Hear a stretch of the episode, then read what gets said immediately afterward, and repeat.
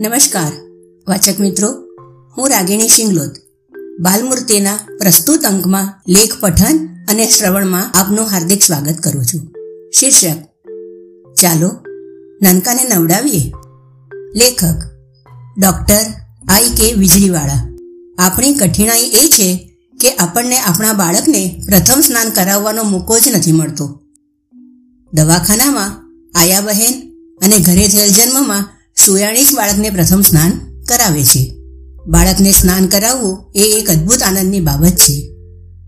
જો માતાની તબિયત બરાબર ન હોય, તો ઘરના કોઈ વડીલની મદદથી પિતા આ કામ કરી શકે.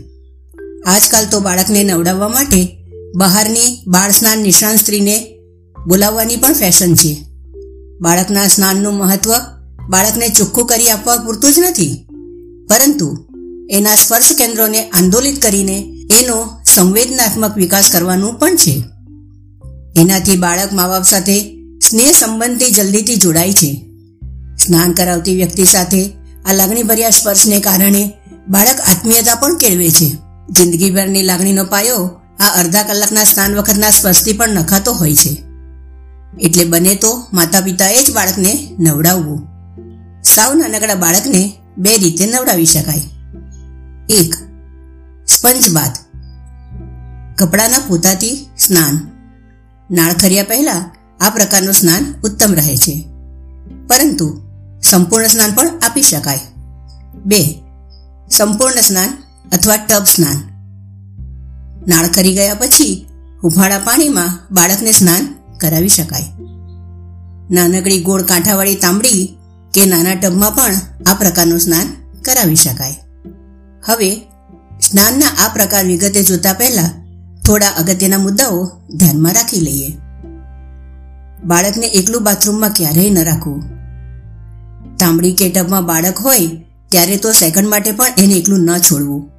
તાંબડી કે ટબમાં પાણી બેથી છ ઇંચથી વધારે ન ભરવું. તાંબડી તેમજ ટબમાં સુતરાવ કે ટર્કીશનો ટુવાલ રાખવાથી બાળક વારંવાર સરકી નહીં જાય. નવડાવતી વખતે પાણી તેમજ વાતાવરણ બંને હુંફાળા રાખવા. સાબુ તેલ, ચણાનો લોટ, મલાઈ વગેરે વસ્તુઓ નવડાવનાર વ્યક્તિ સહેલાઈથી આંબી શકે તેમ ગોઠવવા. ઘોંઘાટ કે જોરશોરથી વાગતા ગીતોને બદલે હળવું સંગીત રાખી શકાય. નવડાવનાર વ્યક્તિએ પોતાના હાથ સાબુથી ઘસીને ધોવા તેમજ નખ કાપેલા રાખવા. હાથમાં ગુમડું કે પાક જેવું થયું હોય તેવી વ્યક્તિએ સ્નાન ન કરાવવું. બાળકની ચામડી સૂકવી ન નાખે તેવા પદાર્થોનો ઉપયોગ કરવો શિયાળામાં ગ્લિસરીનયુક્ત સાબુ વાપરવું. કોઈપણ કંપનીએ બનાવેલ તેલ ન વાપરવું. તલનું તેલ શ્રેષ્ઠ ગણાય છે. કોપરેલ ચાલે. સાબુ તેમજ લાલ, લીલા, સફેદ તેલની જાહેર ખબરથી ભરમાઈ ન જવું. નવડાવતા પહેલા નીચે લખેલ વસ્તુઓ તૈયાર રાખવી. બાળકને લૂછવા માટેનો ટુવાલ તેમજ વીંટાળવા માટેનું કપડું. ડૂંટી પર લગાડવા માટેની દવા. જાંબુડી દવા. Gentian violet. આ માટે ઉત્તમ ગણાય છે. બાળકની નીચે રાખવાનું કપડું, તલનું હુંફાળું, તેલ. ખૂબ ગરમીની સિઝનમાં તેલ માલિશ ન કરવું. સાબુ, પિયર્સ, હિમાની વગેરે ગ્લિસરીનયુક્ત કોઈ પણ સાબુ. બાળકની સુવાની જગ્યા, સ્વચ્છ કપડાં, પથારી તૈયાર રાખવી. બાળકને નાહ્યા પછી તરત જ ઊંઘ પોસાય તો વીડિયો કેમેરા. હવે સૌપ્રથમ બાળકને સ્પંચ કરાવવાની રીત જોઈએ. બાળકને હુંફાળા વાતાવરણમાં એકાદ જાડા ટુવાલ કે કપડા પર ખુલ્લું મૂકો. એક બહુ ખરબચડું ન હોય તેવું કપડું લો. હુંફાળા પાણીમાં કપડું ભીનું કરીને સહેજ નીચોવી નાખો. પછી બાળકની આંખ પાસેથી એક તરફથી શરૂ કરીને કાન તરફ સાફ કરતા જાઓ. હવે કપડાને ફેરવીને બીજી તરફ પણ આમ જ સાફ કરો. જો બાળકને એક આંખ આવી હોય તો ચહેરાના બંને ભાગ માટે અલગ કપડું વાપરો. જેથી કરીને એક તરફનો ચેપ બીજી તરફ ન ફેલાય. પાણી હુંફાળું છે તે વારંવાર જોતા રહો.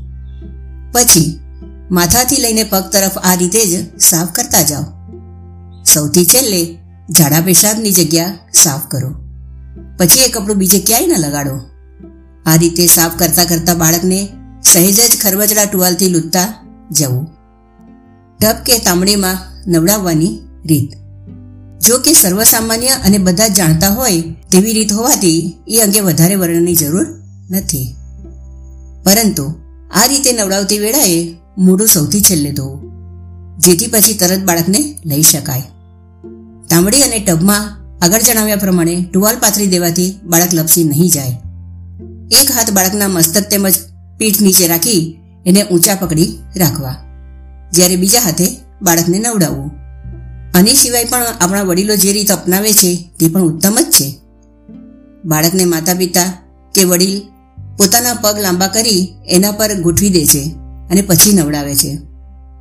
બાળકને નવડાવી લીધા પછી બને તેટલી ઝડપે એને પૂરું કરી નાખવું. પાવડર છાંટવા કે કપડાં પહેરાવવામાં ખૂબ સમય ન લેવો. ઠંડી ઋતુમાં આનો ખૂબ જ ખ્યાલ રાખવો. બાળકના કાન કોઈપણ જાતના બર્ડ્સથી સાફ કરવાની કોશિશ કરવી નહીં. એનાથી બાળકના કાનના પડદાને નુકસાન થઈ શકે છે. પાવડર બાળકના મોઢા તેમજ હાથે પગે લગાવવો નહીં. કાજળ ક્યારેય ન લગાવવું. ઘરનું પાડેલ પણ નહીં. નવડાવ્યા પછી પણ ખૂબ જ કડક ઇલાસ્ટિક વાળા કપડાં ન પહેરાવવા. માણસ જાત સદીઓથી નાહતી અને બીજાને નવડાવતી આવી છે. એટલે અમારી ઘણી બધી વિગતો સર્વવિદિત હશે જ.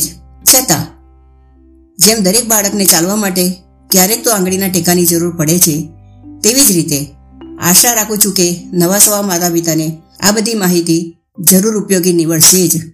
અસ્તુ.